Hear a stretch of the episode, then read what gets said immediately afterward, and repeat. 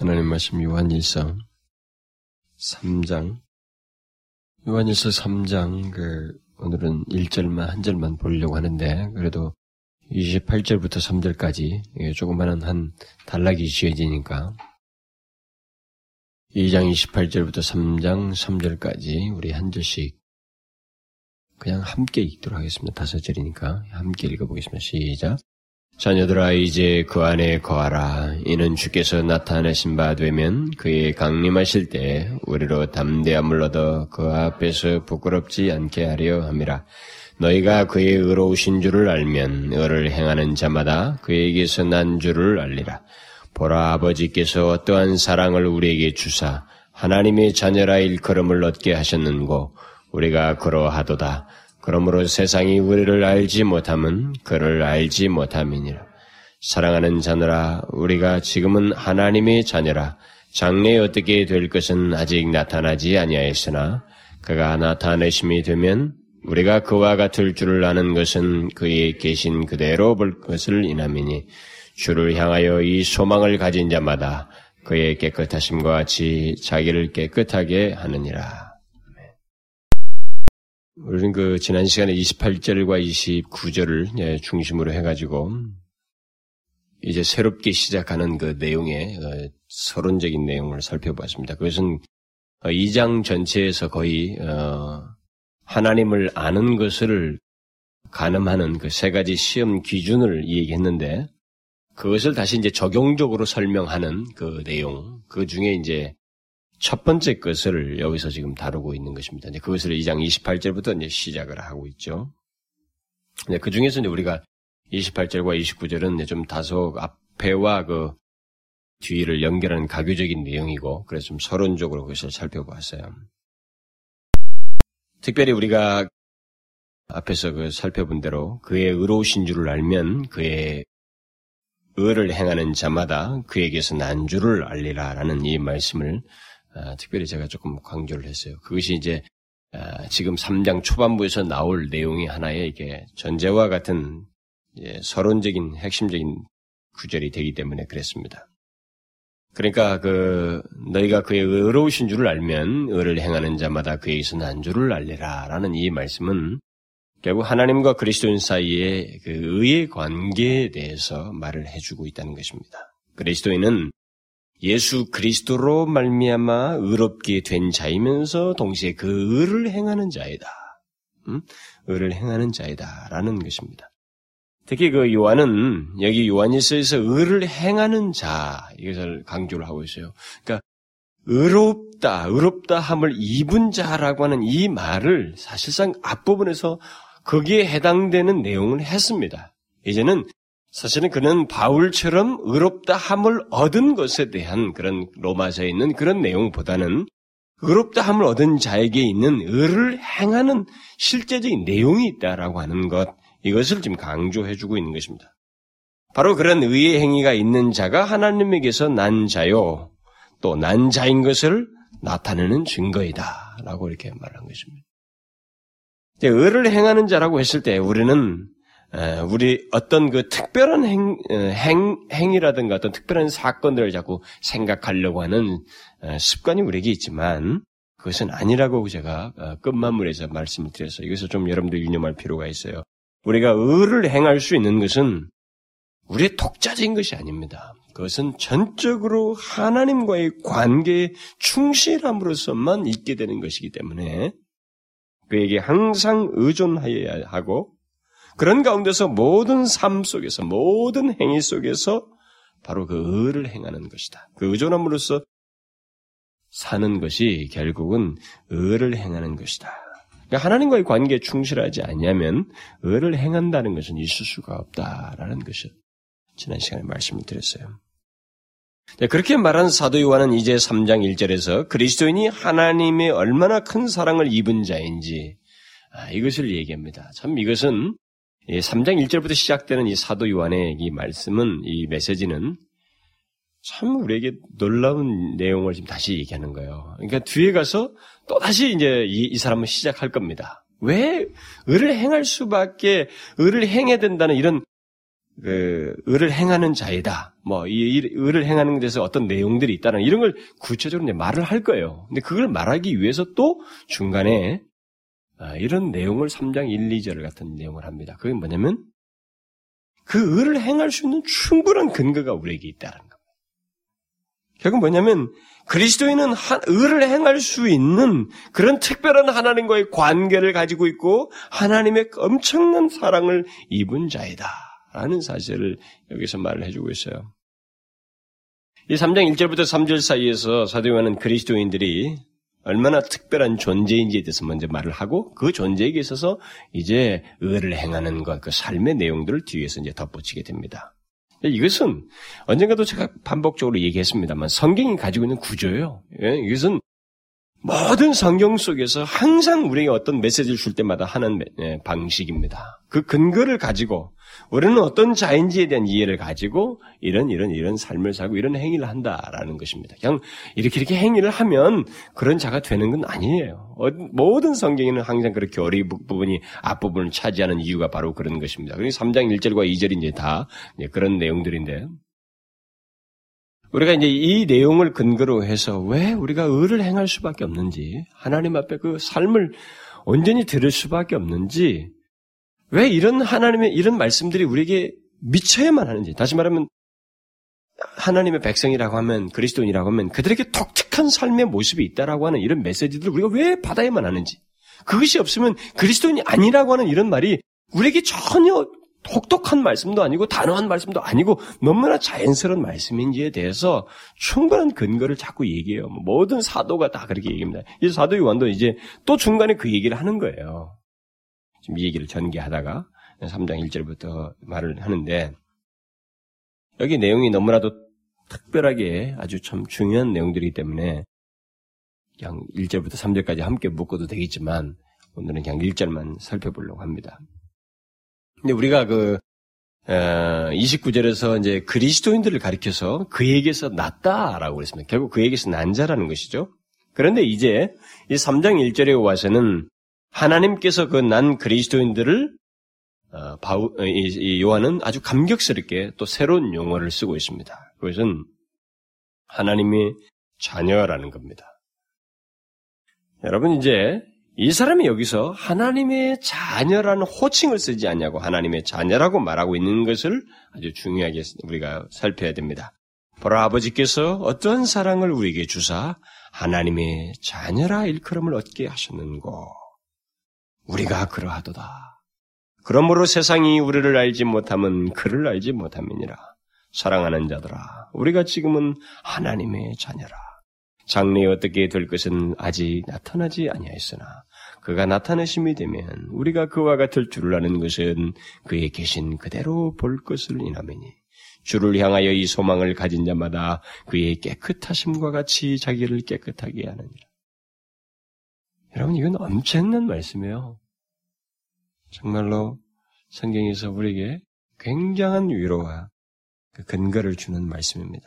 여기 언급된 내용들은 우리 그리스도인들의 신분이 어느 정도 영광스러운지, 음? 다른 성경 어디에서도 발견할 수 없는 최고의 묘사가 여기에 나타나고 있어요. 특히 그 2절 같은 말씀에서 그가 나타내심이 되면 우리가 그와 같을 줄을 안다라고 하는 이 말씀은 엄청난 말씀입니다. 응? 제가 다음 시간에도 이 말씀을 이제 2절을 가지고 중점적으로 살펴보겠습니다만, 이건 엄청난 말씀이에요. 그가 나타나심이 되면 우리가 그와 같을 줄을 안다. 그러니까 그리스도인이 얼마나 영광스러운 존재인지, 가히 더 이상 달리 묘사할 수 없는 최고의 말씀, 최고의 이 표현을 여기서 지금 사도 요한이 하고 있습니다. 우리는 그 내용들을, 아, 막, 이 단락도 중요하지만 좀 더 상세히 살펴볼 필요가 있어서 한 절씩 한 절씩 넘어가려고 그래요. 오늘은 먼저 그 1절에 있는 말씀의 내용을 가지고 살펴보려고 하는데 1절에서는 그리스도인이라는 어떤 존재인지에 대해서 이제 묘사를 한 겁니다. 그 얼마나 큰 사랑을 입은 그런 존재인지 그것을 이제 보게 되는데 이것을 2절에 갈수도 계속 될 겁니다. 그러니까 1절, 어, 2절에서 그걸 다소 반복하겠습니다만 저는 사도 요한이 1절에서도 하나님의 자녀라 그런 문제를 얘기하고 2절에 가서도 하나님의 자녀라 이렇게 말하는 이것을 그 사람이 이렇게 반복을 했다는 것에 대해서 저도 기쁨으로 반복하고 싶어요. 그만큼 중요하다는 겁니다. 음?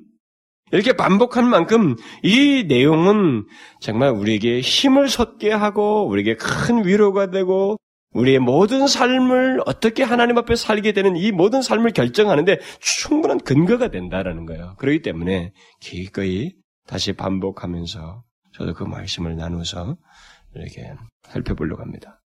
요한은 의를 행하는 문제를 이야기하면서 불쑥 우리가 누구인지에 대해서 지금 말을 하고 있습니다. 그러니까 그리스도인이란 어떤 존재인지에 대해서 말을 하고 있는 것입니다. 요한은 앞에서 하나님에게서 낫다, 결국 난자라고 그랬습니다. 그리고 여기서는 그리스도인을 하나님의 자녀라 라고 말하고 있습니다. 이런 연결은 단순한 호칭 문제가 아닙니다. 하나님과의 뗄 수 없는 존재, 다시 말하면 하나님에게서 기인한 존재라고 하는 사실을 강조해주고 있는 것입니다. 그러니까 우리는 여기서 사도안이 이 묘사한 말들을 주의해서 그 연관성을 생각해 볼 필요가 있어요. 그는 지금 그리스도인의 그 의를 행하는 문제를 언급하는 가운데서 이런 그리스도인에 대한 묘사를 하고 있습니다. 그는 그것을 말하면서 그리스도인은 하나님에게서 났다. 또 하나님의 자녀라. 이렇게 말을 하고 있어요. 그러니까 여기 또 자녀를 자녀들이라고 하는 이 자녀라는 이 말은 이 헬라의 원 말은 낫다라고 하는 낫다라고 하는 게 우리 나다 있잖아요. 애기 낳다는 거죠. 낫다. 이 낫다라는 그 동사에서 유래한 명사입니다. 그러니까 결국 이런 것을 통해서 어떤 깊은 관계를 강조하고 있는 거예요. 의도적으로 지금 사도 요한이 하나님에게서 난 자다. 음? 또 자녀는 결국 이 낫다라는 말에서 나온 이런 자녀를 썼어요. 이 자녀라는 말이 헬란 말 여러 개 있어요. 근데 그런 단어를 썼습니다. 의를 행하는 문제를 얘기하면서 이렇게 맞물려서 설명하고 있어요. 결국 이것은 무엇을 강조하는 겁니까? 요한이 말하려고 하는 것이 무엇이겠느냐는 거예요. 그는 우리가 하나님의 자식이라는 사실을 넘어서서 단순히 하나님의 자식이라는 사실을 넘어서서 하나님에게서 나서 하나님의 성품을 가진 존재, 마치 부모의 성품을 물려받은 자녀라고 하는 그런 하나님 아버지와 자녀와의 어떤 동질적인 문제를 얘기하고 있는 거예요. 이 관계 속에 있는 동질적인 문제를 지금 강조하고 싶은 것입니다. 그럼 굉장히 중요한 거예요. 이 말씀. 이 사도 요한이 이런 것을 의도적으로 묘사하고 있는 거죠. 결국 이런 표현은 하나님의 성품인 의를 가지고 그 의를 나타내며 행하는 그리스도인을 말하기 위해서 이미 배경적으로 말을 하는 거예요. 근거를 말하는 겁니다. 왜 그렇게 할 수밖에 없느냐라는 거예요. 뒤에 가서 제가 다시 언급을 하겠습니다만, 일절은 우선 그 근거만 얘기를 하고 있는데, 결국 그가 이 근거 속에서 이런 말을 하는 것은 하나님, 마치 아버지의 성품을 물려받은 자녀라고 하는 거예요. 그런 동질성을 가지고 있다는 겁니다. 응? 어떤 그런 것을 가지고 있다라는 그걸 강조하기 위해서 이런 용어들을 쓰고 있어요. 그러니까 하나님과 그리스도인 사이는 특별한 관계라는 겁니다. 이게 어떤 명칭상의 어떤 법적 관계를 넘어서는 실제적인 내용상에서의 많은 유사성을 닮은 꼴을 가지고 있다라는 것을 말해주는 거예요. 바로 이것 때문에 의를 행할 수밖에 없다는 걸 뒤에서 얘기하는 겁니다. 의를 행하는 자라는 거죠, 그리스도인. 그러니까 예수를 믿으면서 의를 행하는 것에 대해서 모른다는 것은 말이 안 된다고 하는 강력한 어조가 앞에서 나오고 뒤에 가서 다시 나오는 것은 바로 이런 내용 때문에 그래요. 닮았다는 거죠. 부모의 성품을 물려받았다는 거죠. 그리스도인들은 하나님의 자녀들아라고 그냥 호칭을 넘어서서 하나님에게서 난 자녀, 하나님을 닮은 자녀, 하나님의 성품을 소유한 자녀라고 하는 것을 강조해 주고 있는 거예요. 결국 이것은 하나님의 자녀됨의 특권이 무엇인지를 동시에 우리에게 상기시켜 주는 것입니다. 하나님께서 그리스도인을 자녀라고 했을 때 그것이 갖는 특권이 무엇이겠어요? 일단은 부모가 자식을 낳았다고 생각해 봅시다. 자기가 낳은 자식에 대한 부모는 보통 자식에 대해서 어떻게 하는가요? 여러분, 낳은 자식에 대해서, 야, 내가 말이야, 장관이야. 내가 대통령이라고. 얘한테는 이게 어필이 안 되는 거예요. 내가 있는 신분, 이것은 2차적입니다. 내가 가진 뭐 놀라운 권세라든가 이 세상에서 누리는 이 모든 특권들은 사실 2차적이에요. 가장 1차적인 게 뭐겠어요? 이 낳은 아들, 자식과 이 부모 사이의 관계에서 가장 놀라운 이 자식에게 있는 특권이 뭐겠어요? 그것은 아버지 지극한 사랑이에요. 그 사랑의 관계예요. 응? 그 어떤 것과도 바꿀 수 없는 관계를 가지고 있다라고 하는 것입니다. 바로 하나님 아버지와. 네, 이것을 일차적으로 여기서 강조를 하고 있어요. 자녀라는 말 속에서. 바로 그런 맥락에서 여기 자녀라는 말을 우리가 생각을 해야 된다는 거죠. 하나님께서는 그리스도인을 바로 그런 자녀로 여기시고 그런 관계를 가지고 계신다는 겁니다. 하나님은 우리를 지극히 사랑하신다는 거죠. 그러니까 사도 요한이 이런 말을 썼을 때 난자다, 낫다라고 하는 이런 말들을 썼을 때 우리에게 말하고자 하는 것은 법적 관계가 아니에요. 부모와 자식 간의 어떤 단순 관계를 그냥 관계를 가지고 있다는 이런 외형상의 문제를 아주 실질적인 내면적인 관계를 먼저 말하고 싶은 거예요. 음? 내적인 관계, 지극히 사랑하는 관계를 하나님이 사랑하시는 도저히 어떤 것과도 깰 수 없는 그런 특별한 관계, 바꿀 수 없는 관계. 끊을 수가 없다는, 끊어지지 않는 관계를 말을 하는 것입니다. 부모가 자식을 낳은 자식을, 부모가 자기가 낳은 그 자식을 바라보듯이 하나님은 그리스도인들을 그렇게 바라보신다는. 바로 그런 사랑의 관계, 그런 유기적인 관계를 가지고 하나님께서 우리를, 우리와의 그런 관계를 가지고 계신다는 거죠. 우리가 아버지 되신 하나님의 모든 위상을 생각해 보면 이제 그 뒤이어서 그가 가지신 그분이 누구이신지 이제 그분이 가지고 있는 모든 것들 또 그분의 그 위상들을 생각할 때 그의 자녀 되었다는 것은 그가 도저히 어떤 것도 깨지지 않는 관계를 확인시킨과 동시에 그런 사랑을 주는 관계이면서 그분에 대한 위상까지 우리가 알게 될 때 이 자녀됨의 특권은 이루 말할 수가 없다라는 것입니다. 그걸 지금 사도요한이 먼저 말하고 있어요. 이 세상을 살면서 이런 사실을 사도요한이 이렇게 우리에게 상기시켜주는 그 당대의 그리스도인들에게 상기시켜주는 이런 내용을 우리들이 아는 것은 굉장히 중요합니다. 이 세상을 살아가는 그리스도인에게서도 엄청나게 중요한 사실이에요. 어떤 사람들은 이것이 믿겨지지 않는다고 말할지도 모릅니다. 실제로 그렇게 하는 사람이 있어요. 또 어떤 사람은 이것을 실감할 수 없다고 말하기도 할 것입니다. 또 실제 그런 사람이 있고요. 내가 하나님의 자녀라는 사실에 대해서 나는 별로 실감이 나지 않습니다. 여러분 제가 그렇게 그런 사람을 만나본 적이 있다고요. 교회를 다니는데 오래 교회를 다니는데 사실 나는 뭐 하나님의 자녀, 자녀 그런데 그 자녀라고 하는 것에 대해서 뭐 내가 하나님의 자녀라는 그렇게 나는 실감이 안 납니다. 뭐 그것을 이렇게 뭐 특별하게 믿겨지지는 않습니다. 이렇게 말하는 오래 예수 믿는 사람에게서 나온 그런 말을 제가 들은 적이 있어요. 우리는 그런 말에 대해서 두 가지로 해석할 수 있을 것입니다. 하나는 자신이 하나님의 자녀라는 사실을 그저 머릿속에만 담아두고 있기 때문에 또 그것을 믿지 않기 때문에 그럴 것입니다. 음? 이 문제는 정말 심각할 수도 있겠죠. 그러나 다른 하나는 긍정적인 면에서 해석할 수가 있다고 저는 봐져요. 그건 뭐냐면 하나님의 자녀라는 사실이 갖는 내용의 엄청남 때문에 그것을 마음에 우리가 담, 담기가 너무 부담스러워서 그럴 수도 있어요. 그것이 정말 형용할 수가 없는 문제이기 때문에. 성경에서 우리 그리스도인들을 가리켜서 한 말들을 한번 보시면 사실 그것을 실감한다는 얘기가 실감한다는 것이 쉽지가 않아요. 우리 그리스도인들을 가리켜 신의 성품에 참여한 자라고 그랬습니다. 결국 하나님의 성품에 참여한 자라고 말을 했어요. 또 하나님의 후사라고 그랬습니다. 응? 그리스도와 함께한 후사라는 말을 썼어요. 우리 그리스도인들을 가리켜서. 뭐 이런 식의 표현이 굉장히 많습니다. 그러니까 이런 표현 등 말들이 갖는 내용을 한번 생각해 보면 이 단어 자체가 아니라 그 말이 주는 그 내용을 우리가 한번 생각해 보면 이건 엄청난 거예요. 그 내용은 너무너무 엄청난 것입니다. 도저히 형용할 수 없을 정도의 엄청난 내용을 가지고 있기 때문에 그것을 우리가 우리에게 담는다고 하는 것이 쉽지가 않아요.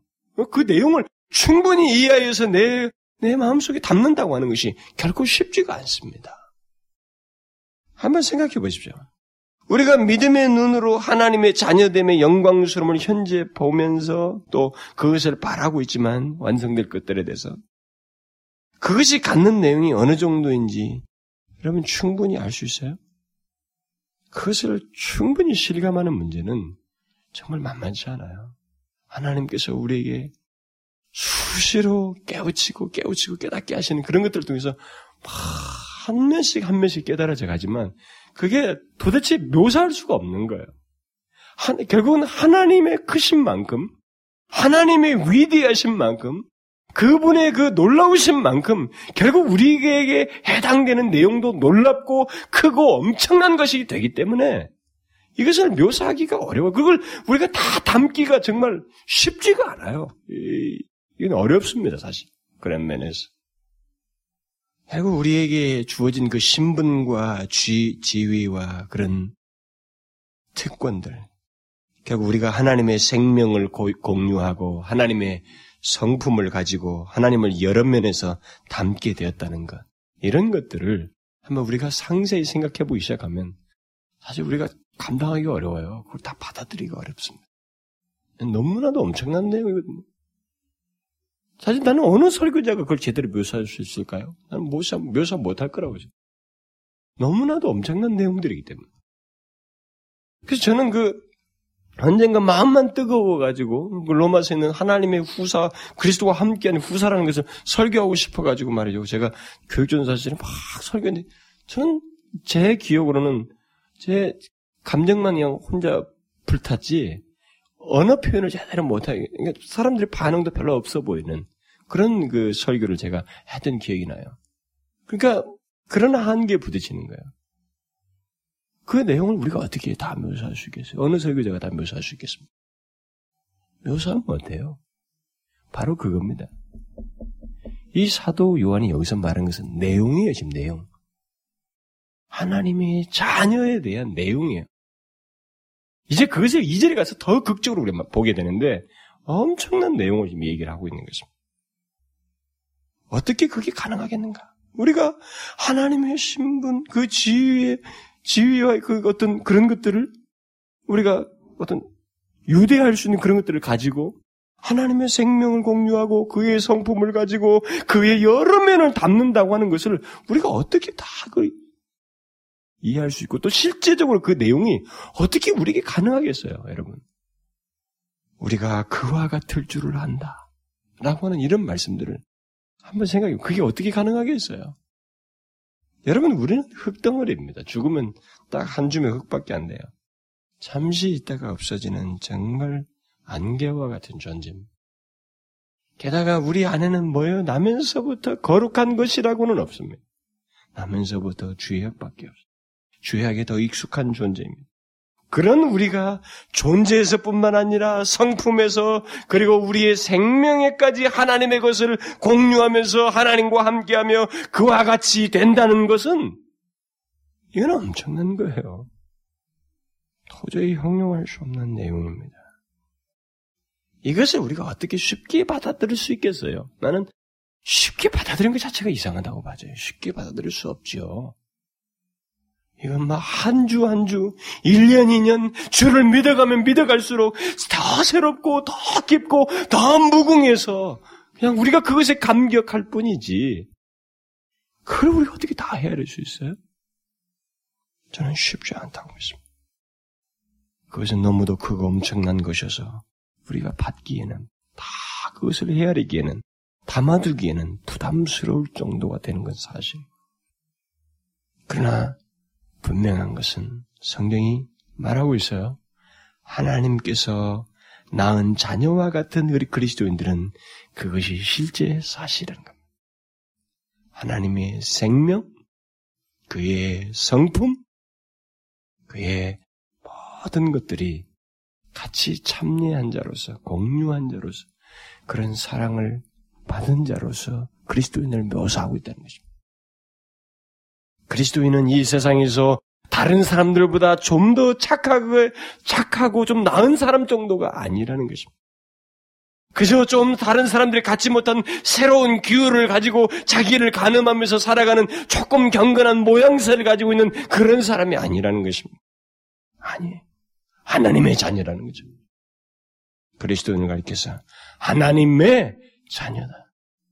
하나님의 것을 소유한 자녀이다. 하나님과 동질적인 것을 가지고 있는 자녀이다. 라고 말하고 있는 것입니다. 하나님의 생명, 그의 성품, 그와 같이 된 자, 될 자라는 것입니다.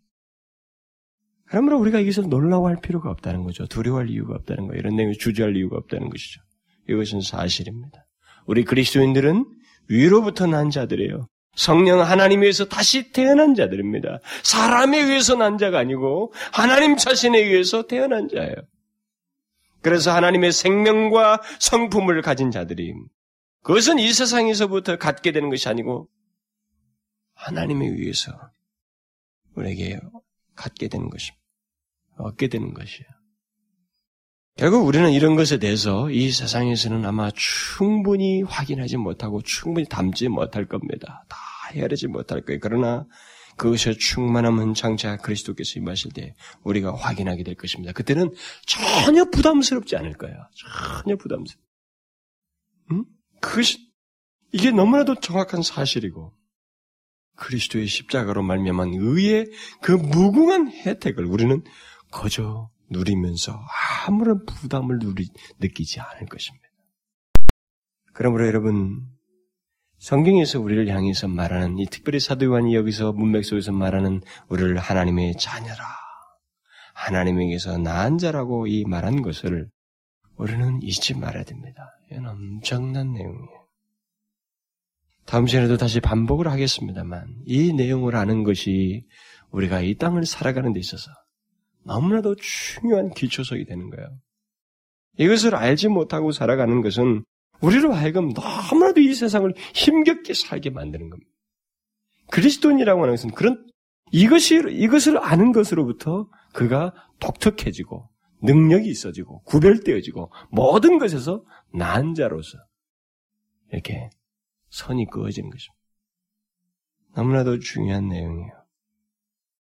이제 요한은 계속해서 우리가 어떻게 하나님의 자녀가 되었는지, 다시 말해서 다른 말로 해서 하나님께서 어, 우리와 어떻게 관계하셨는지를 감탄스럽게 말을 해주고 있습니다. 보라, 아버지께서 어떠한 사랑을 우리에게 주사 그의 자녀로 되게 하셨는고.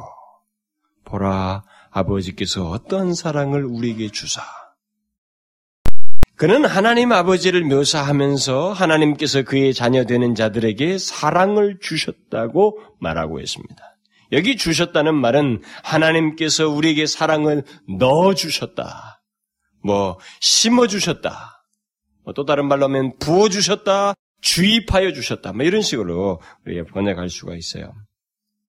하나님은 우리를 그의 자녀 되게 하기 위해서 사랑을 우리에게 부어 주셨습니다.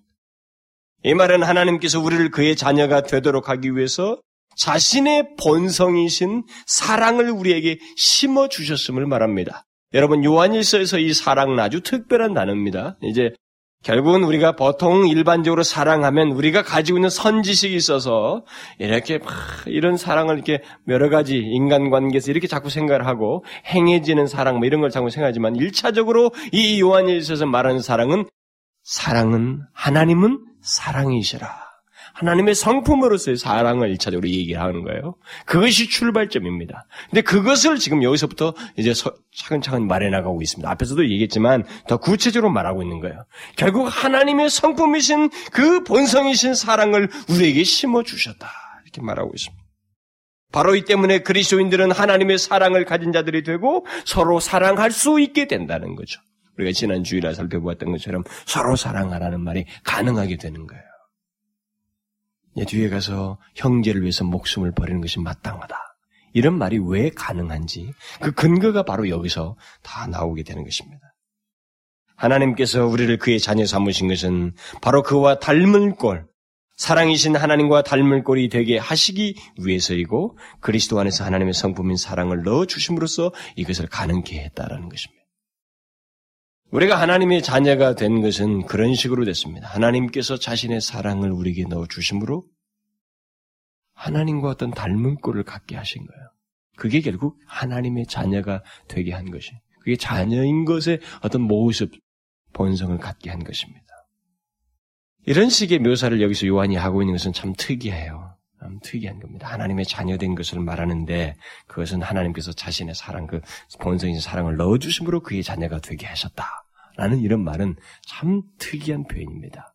하나님의 자녀가 된 그리스도께서 십자가에 죽으심으로 자녀가 되게 했다. 뭐 어떻게 해서 구원받게 함으로 자녀가 됐다. 이렇게 묘사하는 것이 우리에게 익숙한 것인데 여기서는 하나님께서 사랑을 넣어주심으로 그의 자녀가 되게 하셨다. 이렇게 말하고 있어요. 결국 이 사실을 말하면서 요한은 보라. 아버지께서 또한 사랑을 우리에게 주사 하나님의 자녀, 자녀 되게 하셨는 거. 이렇게 말하고 있습니다. 그러니까 이것은 너무나 엄청난 사실이라는 것 때문에 이 사람은 이렇게 감탄적인 표현을, 놀라움의 표현을 하고 있는 것입니다. 그러니까 우리는 이런 진리를 듣거나 깨닫게 될 때, 이런, 아니 또 접하게 될 때, 요한이 이런 식으로 묘사한 것, 감탄스럽게 말한 것과 같은 감탄과 놀라움을 사실 우리도 똑같이 가지고 있어야 돼요. 근데 때로는 설교를 하는 저저, 설교자도 이 사도 요한이 가지고 있던 그런 감탄과 놀라움을 갖지 못할 수가 있겠죠. 그런데 제가 이, 이, 이 문제 때문에 오늘도 설교를 하면서 잠깐 멈췄어요. 왜냐하면 내가 사도 요한이 이렇게 놀라움과 감탄을 가지고 이런 내용을 말했을 때 그런 감탄은 내게서도 있어야 되거든요. 그렇지 않고 전달하는 게 저한테는 심히 부담스럽고 이 말은 하나의 이론에 불과할 것이기 때문에 그렇습니다.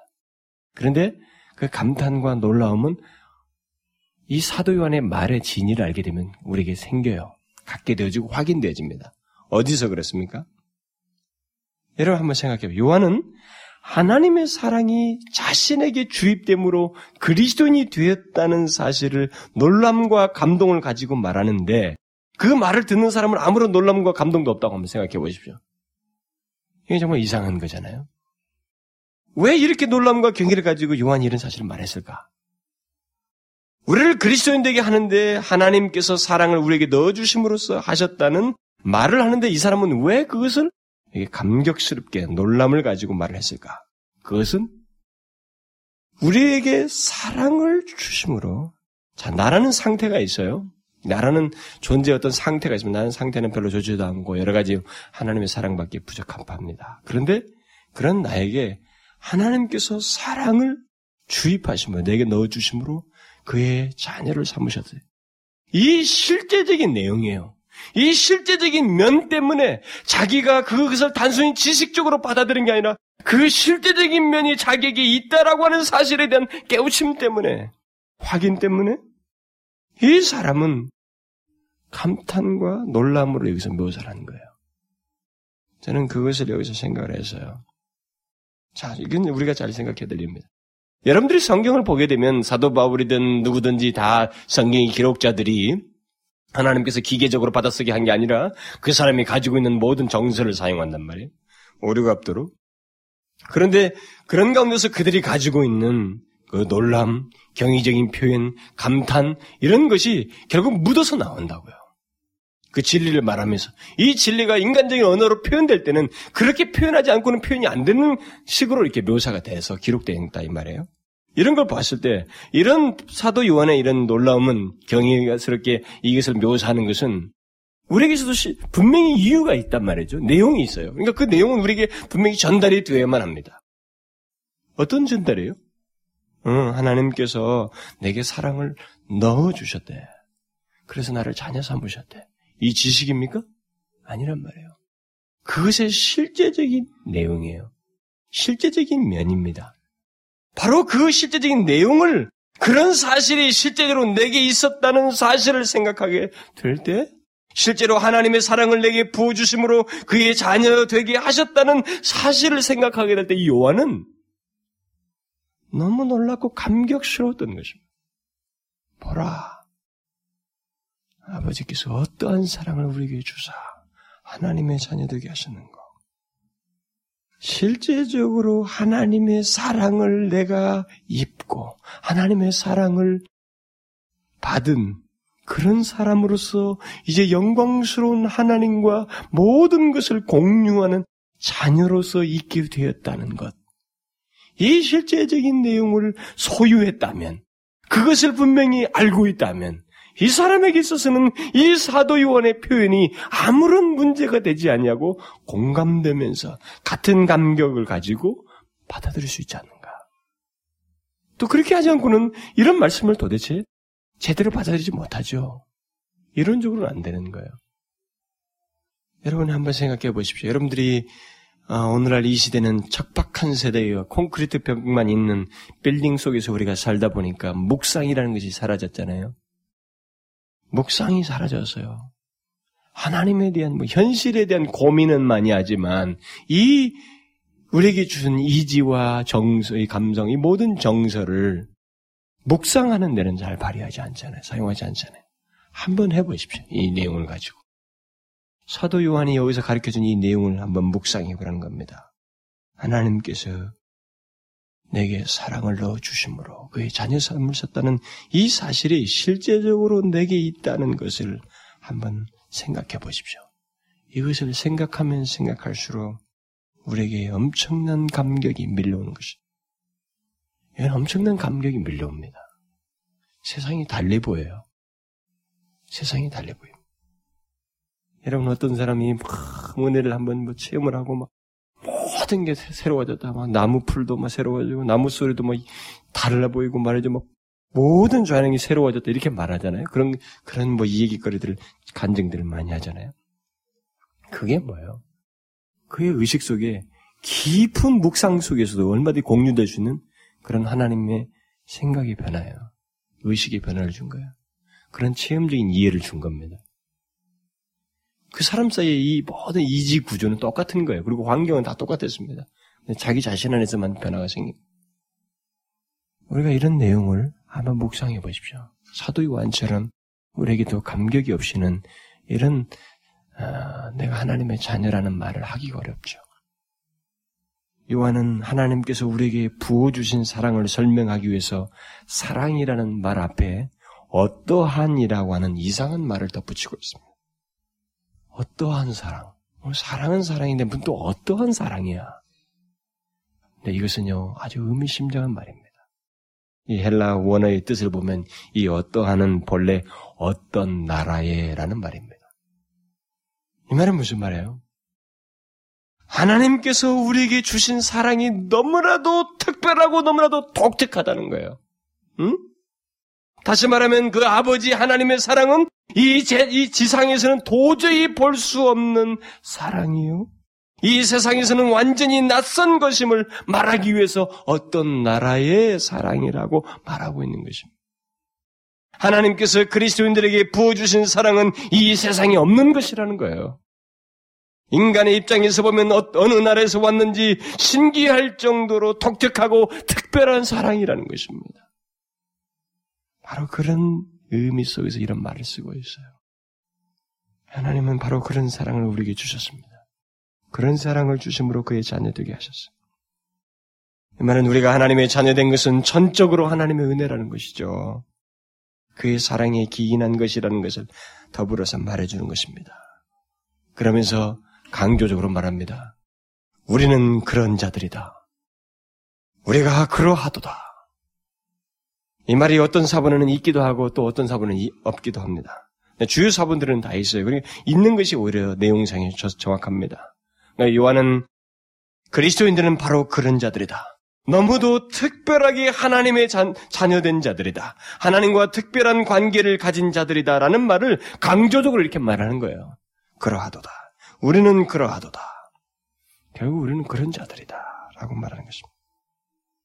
그러면서 요한은 바로 그런 우리들에 대한 세상의 무지와 반응을 덧붙이고 있습니다. 그러므로 세상이 우리를 알지 못하면 그를 알지 못함이니라. 이 말은 무슨 말이에요? 요한은 우리에게 아주 이상한 사실 한 가지를 말해주고 있습니다. 그것은 세상이 우리를 알지 못한다는 것입니다. 우리가 무슨 말을 하는지 세상이 알아듣지 못한다는 거예요. 여러분 이것은 참으로 이상한 얘기 아니에요? 놀라운 사실입니다. 세상은 우리가 말하는 것을 전혀 알지 못합니다. 그들은 그저 우리들의 생각과 판단과 우리들의 관심과 이런 것들에 대해서 비웃을 뿐입니다. 성경에 있는 것처럼 우리가 뭐 신의 성품에 참여한 자가 되고 다른 사람들과 구별된 자가 되고 하나님의 자녀라고 하는 것에 대해서 그렇지만 뭐가 다르니 너희와 나 사이? 우리가 무슨 차이가 있느냐? 너희들이 말하는 건 도저히 믿을 수가 없고 비현실적이고 독선적이고 납득되지 않는 말들이다. 이해하지 못합니다. 무슨 말인지 알아듣지 못해요. 그저 자기들과 똑같은 사람이라고 생각합니다. 그러나 요한은 그들이 그럴 수밖에 없다는 겁니다. 그리고 이해를 못할 수밖에 없다는 거죠. 그래서 이상스럽게 생각하지 말라는 것입니다. 왜 그래요? 왜 그들은 그렇게 우리 그리스도인들을 모른다는 것입니까? 그 이유는 세상이 우리를 알지 못하기 전에, 그 이전에 그리스도를 알지 못하기 때문이다라고 말하고 있습니다. 세상은 예수 그리스도를 목수의 아들로밖에 보지 못했습니다. 세상은 그 안에 있는 신성을 보지 못했어요. 예수 그리스도 안에 있는 하나님 아버지와의 동등한 것을 보지 못했습니다. 그는 하나님 아버지와 동등된 분이시라는 것을 전혀 보지 못했어요. 하나님을 알지 못하는 세상, 예수 그리스도를 알지 못하는 이 세상은 그를 믿는 우리 그리스도인들도 알지 못합니다. 바로 그 이유 때문에. 우리들이 말하는 것들 또한 그들은 알지 못합니다. 그러기에 그들은 그리스도인들을 아무렇게나 말하고 판단하고 조소할 수 있습니다. 얼마든지 그렇게 할 수 있어요. 나름대로 지식 있는 사람은 자신의 지식을 사용하여서 논리 있게 그리스도인들을 조롱할 수 있습니다. 기독교와 그리스도에 대해서 한마디씩 비웃는 얘기를 할 수 있어요. 그건 얼마든지 그들이 할 수 있어요. 왜냐하면 모르기 때문에. 그들은 그럴 수밖에 없습니다. 예수 그리스도를 모르기 때문에. 그들은 그리스도인들을 꽉 막혔다고 생각합니다. 세상은 그리스도인들을 가리켜 답답한 사람들이라고 말합니다. 그리스도인들은 너무나도 어리석고 너무 재미없이 산다고 말합니다. 그렇게 말하는 것은 예수 그리스도를 알지 못하기 때문입니다. 이미 바울이 고린도전서에서 말하지 않았습니까? 신령한 일은 신령한 것으로 분별하느니라. 육에 속한 사람은 하나님의 성령의 일을 받지 아니하나니 저에게는 미련하게 보임이요. 또 깨닫지도 못하나니 이런 일은 영적으로라야 분변함이니라. 얼마나 정확한 표현이에요. 여러분, 우리가 쉽게 읽는 이 하나님의 말씀을 이 세상 사람들은 하나도 이해하지 못합니다. 알지 못해요. 이것은 그들에게 감추어진 비밀입니다. 제가 에베소서 1장 강의할 때도 말한 적이 있습니다만 육체를 입으신 예수 그리스도 안에 있는 신성을 이 성경을 읽으면서도 하나도 모릅니다. 아무리 읽어도 못 발견해내요. 아예 믿지를 못합니다. 신기한 일이죠. 그들은 육체를 입으신 그리스도의 몸 안에 있는 신성을 보지 못했던 것처럼 우리 그리스도인들 안에 있는 신적인 성품 또한 보지 못합니다. 여기서 바울이 아니 요한이 말하고 있는 이 후반부에 말하는 내용은 세상이 우리를 알지 못한다고 하는 이 말은 사실 신비적인 내용을 포함하고 있습니다. 그리스도인 안에 있는 신적인 것들을 못 봐요. 여러분 이런 면에서 볼 때 예수 그리스도가 이 세상에서 비밀스러운 것처럼 그리스도인들도 비밀스러운 존재라는 사실을 우리는 기억해야 됩니다. 그리스도인 안에 있는 바로 우리 그리스도인들 안에는 내적인 변화, 그 성령으로 말미암아 다시 태어난 상대, 우리 안에 부어진 하나님의 성품, 하나님의 성, 성, 생명을 가진 모습, 이런 것들을 이 세상은 도저히 보지 못합니다. 그리스도인 안에는 그게 있거든요. 성령으로 거듭나서 그들에게는 우리조차도 묘사하기 힘든 하나님의 것들이 있다 이 말입니다. 하나님의 성품이 있고 하나님의 생명이 있는 거예요. 성경의 영생을 이야기하면서 그리스도인들은 이미 영생을 현재부터 소유하고 있다고 말하잖아요. 그것은 하나님의 생명을 가지고 있다는 말입니다. 그런데 그것을 세상은 못 보는 것입니다. 이 세상 사람들은 그걸 보지 못해요. 예수 그리스도 안에 있는 신성을 보지 못했던 것처럼 그것 또한 못 봅니다. 사도 요한은 바로 이것을 말하고 있는 것입니다. 세상은 우리를 알지 못한다. 왜냐하면 우리 존재의 핵심이신 예수 그리스도를 알지 못하기 때문에 우리를 알지 못한다. 요한이 세상이 우리를 알지 못한다라고 했을 때는 또 이 면에서는 이런 말도 되는 것입니다. 반대로 그러나 그리스도인들끼리는 안다라는 것입니다. 응? 하나님의 사랑을 받은 그리스도인들, 하나님의 생명을 가진 그리스도인들은 서로 서로 안다는 것입니다. 어떻게 한다는 거예요? 상대가 말하는 것이 무엇인지를 아는 거예요. 서로 서로 자기들끼리 말하고 있는 이 내용에 대해서 같은 공감과 관심을 가지고 이해하고 좋아하고 즐거워한다는 것입니다. 세상 사람들에게는 답답하게 여기질 이야기를 그리스도인들은 서로 서로 좋아하고 즐거워한다는 것입니다. 알므로 인해서. 그리스도인들은 하나님의 진리와 영적인 것들 속에서 서로 공감과 호감을 가지고 말을 합니다. 그런 면에서 그리스도인들은 서로 통한다는 것입니다. 이런 모습들은 그리스도인들이 세상에, 세상이 갖지 못한 하나님의 성품을 가지고 있기 때문이요. 하나님의 생명을 가지고 있기 때문이요. 우리에게 열려있는 영적인 눈, 성령의 열린 눈을 가지고 있기 때문에. 우리가 신령한 눈을 가지고 있기 때문에. 이 세상에서 세상 사람들이 보지 못하는 그런 신령한 눈을 가지고 있기 때문에. 우리는 서로 통하고 서로 공감하고 서로 호감을 한다. 유사한 얘기들 가지고. 그러므로 만일 교회 안에 있는 어떤 사람이 하나님의 말씀과 영적인 일들, 또 뭐 그리스도인들의 우리가 사는 가운데 있는 우리들이 그리스도인들의 어떤 삶과 어떤 체험에 대한 이런 이야기들을 고리타분하고 답답한 얘기로 생각하는 사람이 있다면 그는 둘 중에 하나입니다. 교회를 다니고 있지만 뭐 하나님의 말씀과 영적인 얘기들 그리고 그리스도인들의 그 달콤한 체험들 이런 것들을 자꾸 답답하게 여기고 별로 좋아하지 않는다면 뭐 다른 이유가 있을 게 없어요. 두 가지 중에 하나인데 하나는 그 사람은 세상이 좋은 것입니다. 이것보다. 그 말은 세상에 치우쳐서 세상을 사랑하고 있는 자일 것입니다. 그렇지 않다면 그 사람은 아예 세상에 속한 사람인 것입니다. 아닙니다. 세상은 그리스도인을 이해하지 못하는 정반대의 모습이 있지만 그리스도인들 사이에는 서로 이해하는 동질적인 모습이 있고 동질적인 것이 있고 호감 어린 모습을 서로 서로 갖습니다. 서로 호감 가져요. 서로의 관심에 대해서 호감을 갖습니다. 그것을 못 갖는다고 하는 것은 이상한 거예요. 그 사람의 마음이 나뉘어 있거나 세상에 속해 있기 때문에 그렇습니다. 여러분, 그리스도인은 동진감을 가질 수밖에 없는 충분한 이유, 이유를 가지고 있는 자들입니다. 우리에게는 내적인 어떤 묘사할 수 없는 이 세상에서 가질 수 없는 하나님의 것들이 우리에게 있어요.